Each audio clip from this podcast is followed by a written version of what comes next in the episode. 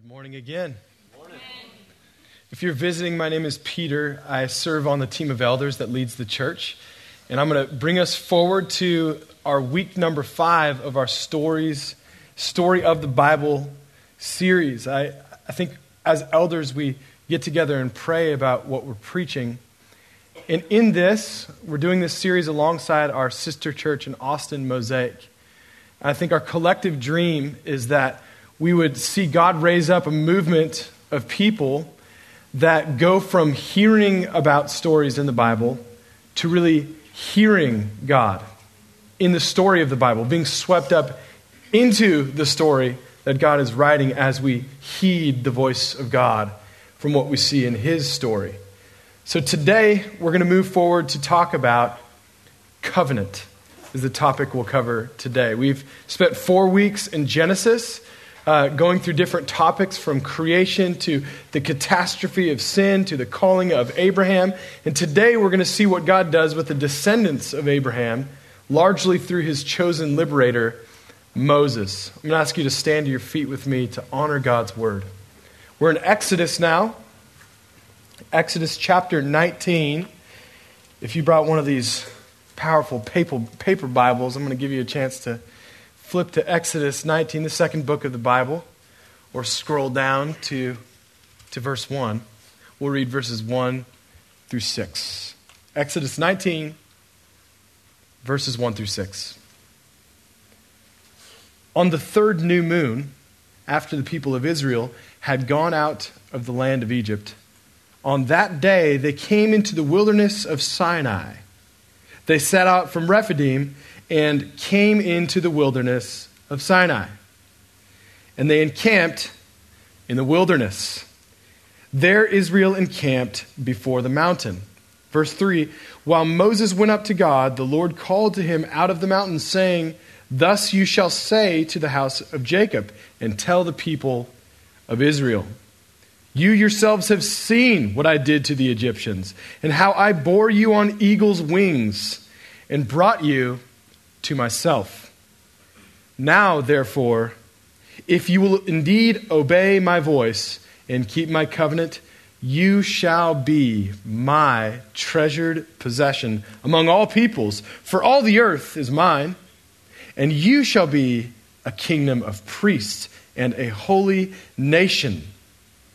These are the words that you shall speak to the people of Israel." The word of the Lord. Thanks be to God. Y'all can be seated as we pray. Jesus, please add a blessing to the reading of your word. We really do need to see what you see. So give us eyes. We need to heed your voice. So help us. And all of that so we can be, above all things, be yours. And to rest in you, your word resting in us, and bear much fruit, and allow no other complications in life to take away from that. Help us. Amen. I want to catch us up with the story of the Bible so far. The first topic we covered for a few weeks was the topic of creation at the start of Genesis.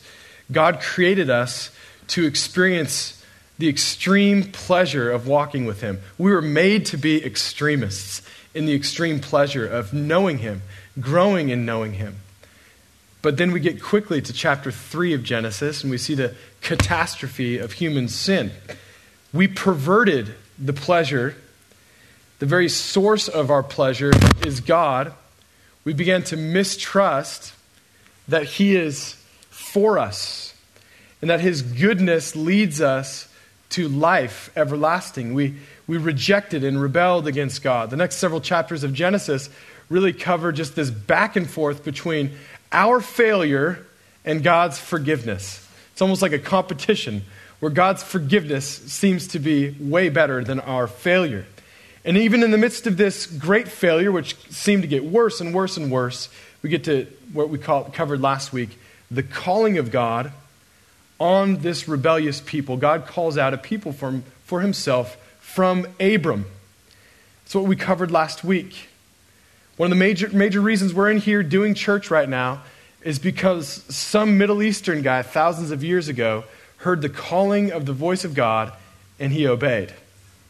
We're here right now because Abram heard, he listened, and he obeyed. That's one of the major reasons. If we could only see, really, about how so much of our life, in fact, the entirety of our blessing, comes from the obedience of someone else, we'd be so much more at peace with how we are to conduct our lives.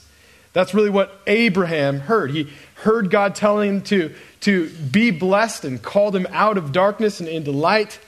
And he sat with him and said, I'm going to give you a promise that makes your descendants greater than the stars and the sand and all that. And with that great hyperbole of a promise, Abraham waited. Can anyone relate to that? Like, oh, that's a great promise, but okay, wait. How long? A long time.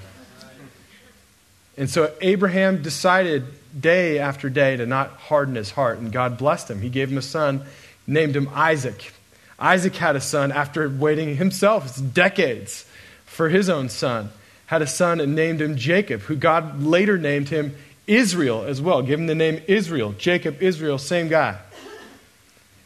And then the sons of Israel, he had 12 sons. Dude was busy. It's a whole different story. So, a lot of heartache with that busyness. 12 sons and their descendants in the time of a famine went down into the land of Egypt and were enslaved there for 400 years. Slavery is one of those sad parts of the story of humanity from the beginning, which is a byproduct of human sin. At its roots, Genesis 3, the fall into sin, produces one of these ugly parts of human history, slavery. And it's really strange in the midst of all this that God chose to bless the people, the descendants of Abraham, taking them into the promised land by way of suffering slavery for generations.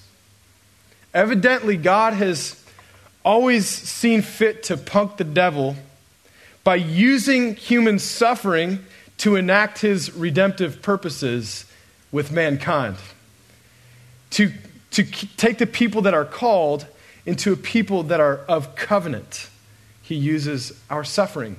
And that's just what we're going to talk about today. Verse 1 of Exodus 19, God has them in the wilderness of Sinai. 3 months, it says, exactly 3 months after taking them out of Egypt by his miraculous hand. Verse 2, for some reason, mysteriously, it seems to repeat that they're encamped in the wilderness of Sinai. I'm not really sure kind of like why the language repeats itself, but I learn often that in the Bible, if I read slowly, things are there purposefully. It's almost like God wants us to know, hey, during all of this cool stuff, they were in the wilderness. Isn't it funny how often when God takes us out of one place and before bringing us into the best place, there seems to be kind of like an in-between place, like a place of preparation often that he puts us in. I don't know why Israel, spoiler, wandered around in this wilderness for 40 years on what would have been like a 2-week trek that they should have gotten to the promised land. I don't know why they wandered for 40 years, but that's just the point. I don't know.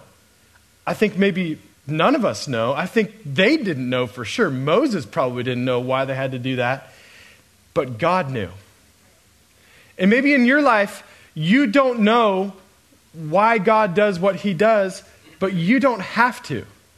God knows what he's doing. Say that. God knows what he's doing in my life. And you know what? If you could just admit to yourself that you don't know what you're doing, but also take off the burden of thinking that you have to, your life would be so much better. The covenant, which we're going to talk about today, is so much different than God expecting you, just kind of like taking his hands off of you, backing away and saying, man, I really hope they figure it out. Well, if they do, they'll be blessed. That's not what the covenant is. The covenant is very, very different, where he continues to be God And our job within the relationship of this agreement he enacts with us is very different. That's what we're going to cover today. Largely, I'm going to focus on verses 4, 5, and 6. And my heart is that just like God called Moses out in verse 3, before any of this, and said, come and listen to me, I pray that you, by faith, would draw near to God, because he's going to whisper to you truths about his covenant, and reaffirm the agreement that's still available to us in relationship with him. So I'm going to cover verses 4, 5, and 6. I'm going to hinge my thoughts off of three verses that I see respectively displayed in these three verses, the last three verses of our passage. These verbs that I'm going to organize my thoughts with are see, hear, and be. I think you'll see these three words in verses 4, 5, and 6. Let's start with see. Before leading his people into the promises of their future, God wanted them first to see and remember his great faithfulness in their past. And this still is really at work in the importance of what we see. God wants us to say, you can trust me. If the circumstances seem like they're promising, or if they don't, you have enough evidence of who I am and who I've demonstrated myself to be in your past to be at peace in your present and to be confident in your future. He says, see who I am. See what I've done. Remember what I've done, and weigh all of that over and against your present anxieties and your future concerns. Verse 4, you yourselves have, what's that next word? Y'all can be aggressive. Seen, thank you. We're a talkback church, if you didn't know that. You yourselves have seen what I did to the Egyptians and how I bore you on eagle's wings and brought you to myself. That's one thing that's somewhat of a different message that I'm seeing in this. It's better than the promised land, and God bringing them into a promised land is God bringing us to himself. Because if circumstances are great or circumstances aren't, the great thing is that before all that, God brings people to himself, which is heaven, better than the promised land. You've seen how I've brought you to myself. This is what I love about this. This starts with these words, you yourselves have seen. It's pretty aggressive language to make very, very clear, hey, look, you've seen this. You've seen what I did here. He did some very explicit miracles. It's as if God's saying, it's not just that I did miraculous things for you, because I do miraculous things for you all the time, and it seems to evade your awareness all the time. But that I've done miraculous things and seen fit to make sure that you've seen it. And I'm telling you right now, see what I've done? God wants us to see and to be at ease by looking back at what he's done and who he is. Jesus Christ is the same yesterday, today, and forever. And the challenge of faith is to be present where I am and trust him, the person of who he is, looking back on the past, being at ease in the present, being confident, ridiculously confident for my future. The Exodus displayed perhaps the greatest metaphysical miracles, these chapters before chapter 19, probably the greatest metaphysical miracles in all of human history outside of the life, the miracles, and the resurrection of Jesus Christ. I mean, there was 10 plagues. It says, you yourselves have seen what I did first to the Egyptians, right? He kindly warned his enemies. What kind of army would do that? God warned his enemies in Egypt, let my people go, or these things will come upon you. I mean, God plagued them with hail and frogs and various insects, and they didn't listen. This was supernatural events. He brought them out of Egypt after all of this, and they were going through the Red Sea. Many of y'all have heard this story that God parted the waters, so it was like a wall on either side. The people of Israel walked through as on dry ground, walked through the ocean. I mean, Jesus walked on water, which was one up from that. But God, before that, allowed his people to walk through the water and walled it on both sides. And the Egyptian army followed them in after them to catch them. And God brought the waters back down. He's the boss. He says, you yourselves have seen what I did to them, but also what I did for you. It's like I bore you up on eagle's wings, as it were. Using this illustration just to say, look, this was unusually powerful, miraculous, unreasonable circumstances, as if like an eagle brought you out. That's how much I intimately care for you. You yourselves have seen. I love in 1 Corinthians 2, it says, eye has not seen, ear has not heard, nor has man even imagined what God has prepared for those who love him. So there's something better in being near, intimate with God that's beyond what we could see. And yet God is saying, I've shown you enough that if you would slow down and see even the things that I've shown you, you'd be at more peace than you are now. I think of this a lot in my life. I seem to pretty consistently strive for future worries. I can't tell you how many times in my life I've thought, oh, once I get there, I'll be good. I won't worry anymore. Like once I'm married, once I have a kid, once that kid's out of diapers, once I have a better income. And every time I seem to figure out something else to worry about. That's all of us, I'm pretty sure. If that's not you, please come up afterward. I want you to lead one of our growth groups. You can be my pastor. But that's us. We seem to get ahead of ourselves so easily.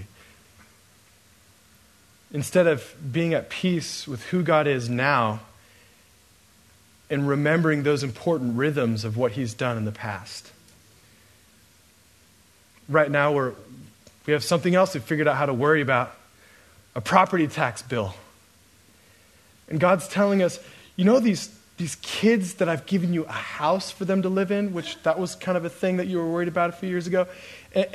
And remember when you were kind of worried about if the kids would even exist or not because of the infertility thing? Remember that, Peter? Remember all these powerful things? If I've done all these miracles for you, how am I not going to pay a property tax bill for them? Yeah. For these people that shouldn't exist outside of my miraculous hand. Good. And he doesn't say these things to me so that I would be ashamed about asking for things in the future. He wants us to ask him. He's a good father. But he wants us to be at ease in our asking and say, I'm confident about this thing compared to the miracles I've seen. The needs that I have for the present and the future are put in their place. And my faith for even greater things than that overflows and springs forth from that. That's why God wants us to see, to remember. See, and now hear. Hear. Verse 5 is one of those verses where translation of the scripture from Hebrew into the English really diminishes what God is speaking. I think it's the best English translation we can have here. Now, therefore, if you will indeed obey my voice and keep my covenant. I think that's the best translation we can have, but if we slow down and see the richness of some of the powerful words used in Hebrews, I think it's going to help us. I try not to do this too much because I really do believe that God can speak to you in English or Spanish or Texan or whatever language you prefer. But I want us to look back at the original language here. These first 7 words of verse 5, now, therefore, if you will indeed obey, actually come, those 7 words come from one Hebrew word, one rich Hebrew word. That word is Shema. Shema. One word. Now, if you will obey. This is a really celebrated word. This is a a rich word in Hebrew culture and Jewish culture for the last 3,000 or 4,000 years. I want us to think back. Last week we talked about how God, through his Holy Spirit and his calling on our life, allows what sin has complicated in our life to really be as simple as listen and obey. And what's cool about this word is we see in Hebrew, there is not even a difference between listen and obey. Listen and obey is really just one word here. It means heed, listen. When we listen, when we hear, when we truly hear, we are obeying. Shema. This word has been one of the most sacred words, like I said, in Hebrew culture. Jews for centuries have written these words on their clothing, on their doorposts of their house. The Shema is actually the name. They named a famous scripture in actually Deuteronomy 6. Named it after the very first word in those 6 verses. The very first word is the same word. Shema. Right before Moses dies, after this 40 years in the wilderness, before the Israelites go into the promised land, he says these words. The first word is Shema. In the Jewish people, even just call this whole promise, this text, the Shema. Hear, O Israel, the Lord our God, the Lord is one. You shall love the Lord your God with all your heart and with all your soul and with all your might. And these things that I command you today shall be on your heart.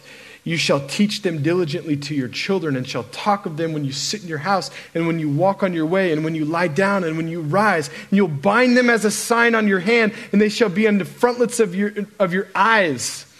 You shall write them on the doorposts of your house and on your gates. When God says hear, it's a little bit different than what we tend to think of hearing in all of our multitasking or whatever the distracted elements of our lives are. When he expects us to hear, it's no different than his expectation for us to obey. He says, see what I've done in the past. Now I expect you to hear me, which is to say, obey me. Really hear and heed. In May, it will be 13 years of being married for me. And praise God. Mostly God's fault that the years keep going on because I provide all the weakness for his strength. But I've learned the hard way after over a decade that there's a big difference between hearing and hearing my wife. There's a big difference. I learned the hard way again. In any relationship, especially our most important relationship, that's way more important than marriage, our relationship with God, God wants to free us so that we see what he's done before we were hearing to the degree that we can truly hear. And he knows that life process that will need the help of other people to really hear him. Not just prophetic voices in our lives, but people that tell us hard things in growth groups. Tell us when we're not hearing right. Hey, clearly, buddy, by the way you're kind of living and spending and tweeting, you're not hearing. So you need to hear. We need that. I need that. You need that. He wants us to see what he's done to the degree that it transforms the way we hear him and walk with him. There's one other word that's translated into our English from the first part of verse 5 that I think is important. It says, now therefore, if you will indeed obey my voice. I think contextually, this first word in our English translation, which I use the ESV, I think it's a really good word to start with the word now. Because remember where they were. Remember verse 1 and 2? He highlights the fact that these folks are encamped in the wilderness. They're in between one place and the other place. But he's not saying once you enter into the promised land, then obey. He's saying, now hear me. Right now. Not then. Not when circumstances are more ideal. But when circumstances are the least ideal they've been, obey me now. Sometimes we have this tendency to think that the promised land's going to be like easy, kind of like automatic. But the Israelites would find out soon that the promised land had fights of its own. He wanted to prepare them with heeding and obeying what they were saying in less than ideal circumstances. Because if you can obey God in those circumstances, you're more fit to enter the promised land in a way that's redemptive. And we subtly do this in our mind, where we kind of give ourselves a pass when what we're really doing is passing on the ability to really walk with God and hear him now. Now, if you hear my voice, obey me. Now. We do this all the time. Oh God, I'll obey you with my finances once they're in a better place. We do this. I'll obey you in my finances once they're in a better place. Oh God, man, I see your design for human sexuality. Once I'm married, I'm going to be good. I want to be pure. Yeah. No, he says, now, if you obey my voice. Because what's ironic about that marriage thing, marriage people tend to be like, man, if only I wasn't married to this fool, then I'd be a nice person again, right? Or if only I didn't have these kids just wearing me out, I'd be patient again. No, God's saying, I know the circumstances you're in. I'm leading you. I'm your God. Remember what I've done? Do you see that? Now, if you will indeed heed my voice, hear me, obey me. That's what he's saying. See, verse 4, hear, start of verse 5, and then finally, as we get into the rest of verse 5 and 6, be. Be. Obedience. Obedience is a fruit of being a child of the covenant. It's not a transaction to acquire status as a child. Why do we see and obey? Because it's a fruit of being, what? A treasured possession. You shall be my treasured possession among all peoples, for all the earth is mine, and you shall be to me a kingdom of priests and a holy nation. These are the words you shall speak to the people of Israel. Now, notice he makes a clear distinction. He says, you'll be my treasured possession. Now, don't get me wrong. Everything is mine to possess. The whole earth is mine. All creation is God's. But not all children are God's children. All humans are loved and belong to God, but not all humans are God's treasured possession under his covenant. There's a common axiom in our culture that you hear all the time. We're all God's children. That's not really accurate. See, we're all God's creation. We're all loved by our Creator and the God who possesses all things. But that doesn't mean we're necessarily all God's children. We're all his creation. Verse 1 of Psalm 24, one of my favorites, the earth is the Lord's, the fullness thereof, the world and all those who dwell therein. You see, we're all his creation, but that's not the same as being children of his covenant. We're all designed to be children of his covenant, but we've left his house and registered into the house of his enemy. Isaiah 53, all we like sheep have gone astray. We have turned every one to his own way. Ephesians 2, we are by nature, this is to say our fallen nature that we get from Genesis 3, we are by nature objects of wrath, children of darkness, or as 1 John 3 says, children of the devil. So we're all God's creation, but not necessarily his children. And this is amazing, what theologians call the common grace of God, that God has seen what we've done to rebel against him and to join his enemy and do all sorts of evil and enslave one another and hurt one another. He's seen all this, and yet he continues to allow humans, all of us, to live and breathe. Doesn't kill us. He gives us the moment of life and breath and this opportunity of repentance, being creation is not the same as being his children. Just because we're designed to be in covenant with God doesn't mean that we're in covenant with God. Just because a brick is designed to be used to build up a house doesn't mean that it doesn't often get perverted in its use to be thrown through a glass storefront for the looting of others to enter those stores.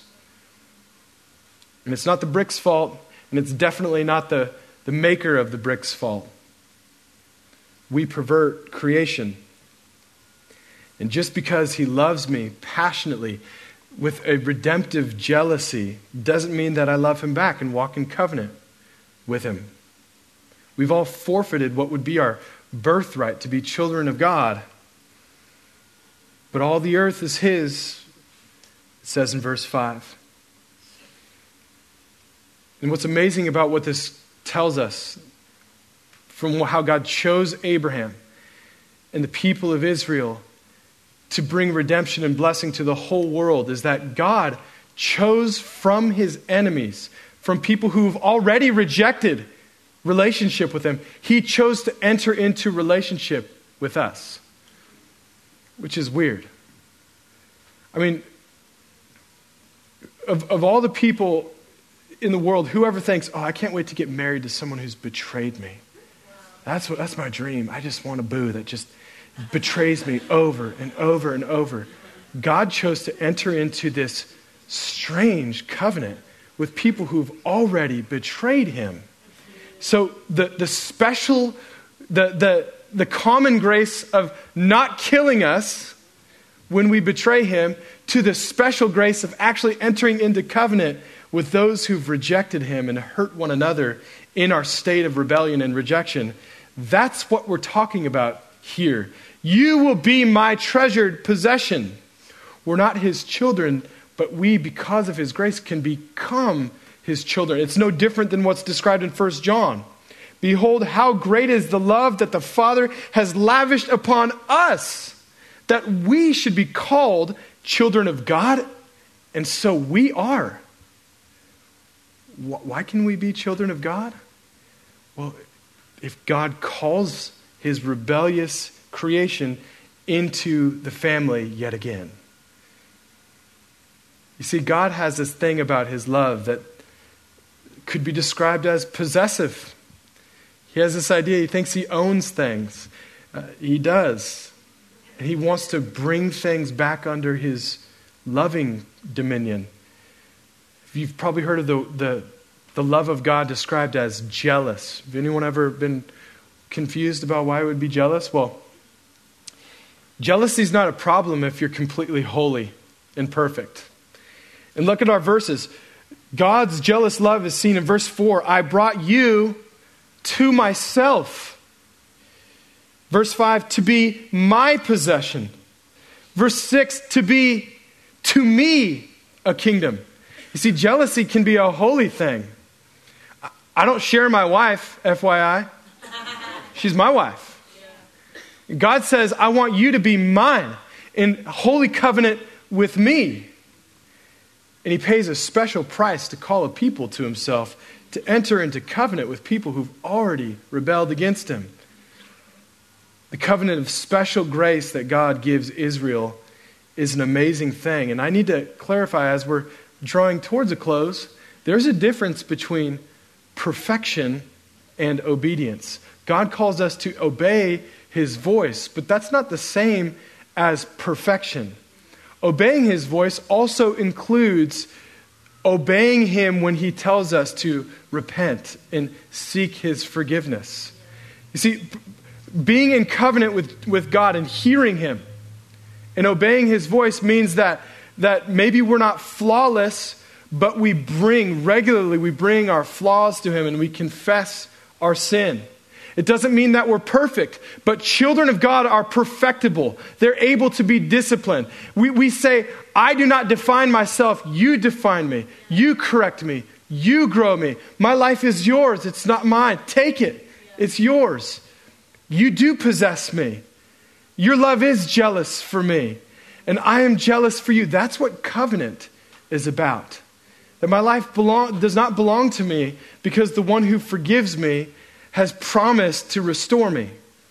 Even at the very start of the covenant, he says, "For I am a God that is slow to anger and abounding in steadfast love, forgiving the iniquity of my children to the 1,000th generation."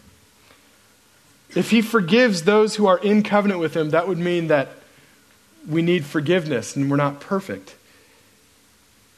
John Piper, a pastor in Minnesota, says, "My obedience isn't the earning of his grace, but it's the evidence that I've received it." If God gives you the grace of his covenant, the power to be his child, the evidence of that is in your ongoing obedience that says, here, I have flaws, but I'm not keeping them to myself. I'm not saying, stay away from me. I get to define myself the way I want to be defined and live my life and spend my money and engage in relationships the way I want to. No, it's, God, here's my flaws. Take them. Grow me. God has called you to be a treasured possession, not a measured performer. Not wondering all the day, do I measure up? If only I measure up, then I can be his. No. He accepts us the way we are, and obedience to hearing his voice is saying, okay, I'm yours. I will be yours with all my flaws. You can correct me. You can grow me. I'll do what it takes to be in a position of grace where you're defining me, affirming me. We don't earn his love. We walk in it, knowing that we never earned it in the first place. It says that you're a holy nation. You're a holy nation. You know what the word holy means is you're set apart. Some of us tend to envy others that have certain things that we want in life sometimes. When God is wanting us to see that, look, I'm not giving you those things because I'm actually preserving you for something better. I'm setting you apart and preserving you so that you don't go down that path. And so what you might perceive is me withholding from you is me setting you apart and holding you near to me. You're set apart, not set aside. It says you'll be a kingdom of priests. This is amazing. Priests are vessels of God's anointing. That the priest would receive God's anointing and as substitution, as representatives for the people, would spread that anointing to the people. That's what the Levites did. There were bridges of God's presence. And so what he's saying is, remember verse 4? Don't you see how I've brought you to myself? Verse 5, if you will obey me now. And then verse 6, you will be priests. So check this out. God draws us near to himself so that we have new anointing and power to draw others near to himself. That's what life is about. He performed these great miracles for the people of Israel at a great cost. For centuries, this covenant would be ratified year after year, reaffirmed year after year by the sacrifice of bulls and lambs. And God continued to uphold his side of the covenant. And Israel, as we'll see, continued to break their side of the covenant. Century after century, the steadfast love of God continued to uphold his end. And the Israelites failed their end. So here's what God did. He said, I'm going to continue to keep my side of the covenant, but I'm actually going to go send my son so that he'll keep their side of the covenant too on their behalf, perfectly, completely, irreversibly. And that's what he did. Jesus came to give a new covenant. But listen, the new covenant in the New Testament isn't necessarily categorically new. The new covenant really puts an irreversible stamp in eternal blood on the old covenant. Instead of being ratified year after year by imperfect blood, of other lambs, Jesus comes to put perfect blood on the covenant, not just of a lamb, but on the Lamb of God. He sacrifices his blood. The gospel is the good news that God became man in Jesus Christ. He lived the life that we should have lived. He kept the covenant that we should have kept.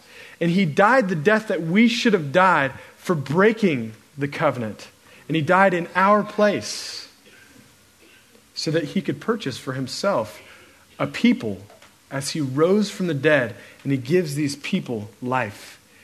And we spring to life everywhere we go. And check out, as a result of what Jesus did, check out after all this what 1 Peter says. It kind of harkens back to Exodus 19. 1 Peter says, but you are a chosen race, a royal priesthood, a holy nation. Now he's not just speaking to Jewish people, he's speaking to Northern Africans in this, and Middle Easterners, and Jewish people. He's speaking to all sorts of people. You are a chosen race, a royal priesthood, a holy nation, a people for his own possession. Why? That you may proclaim the excellencies of him who called you out of darkness and into his marvelous light. Would you pray with me?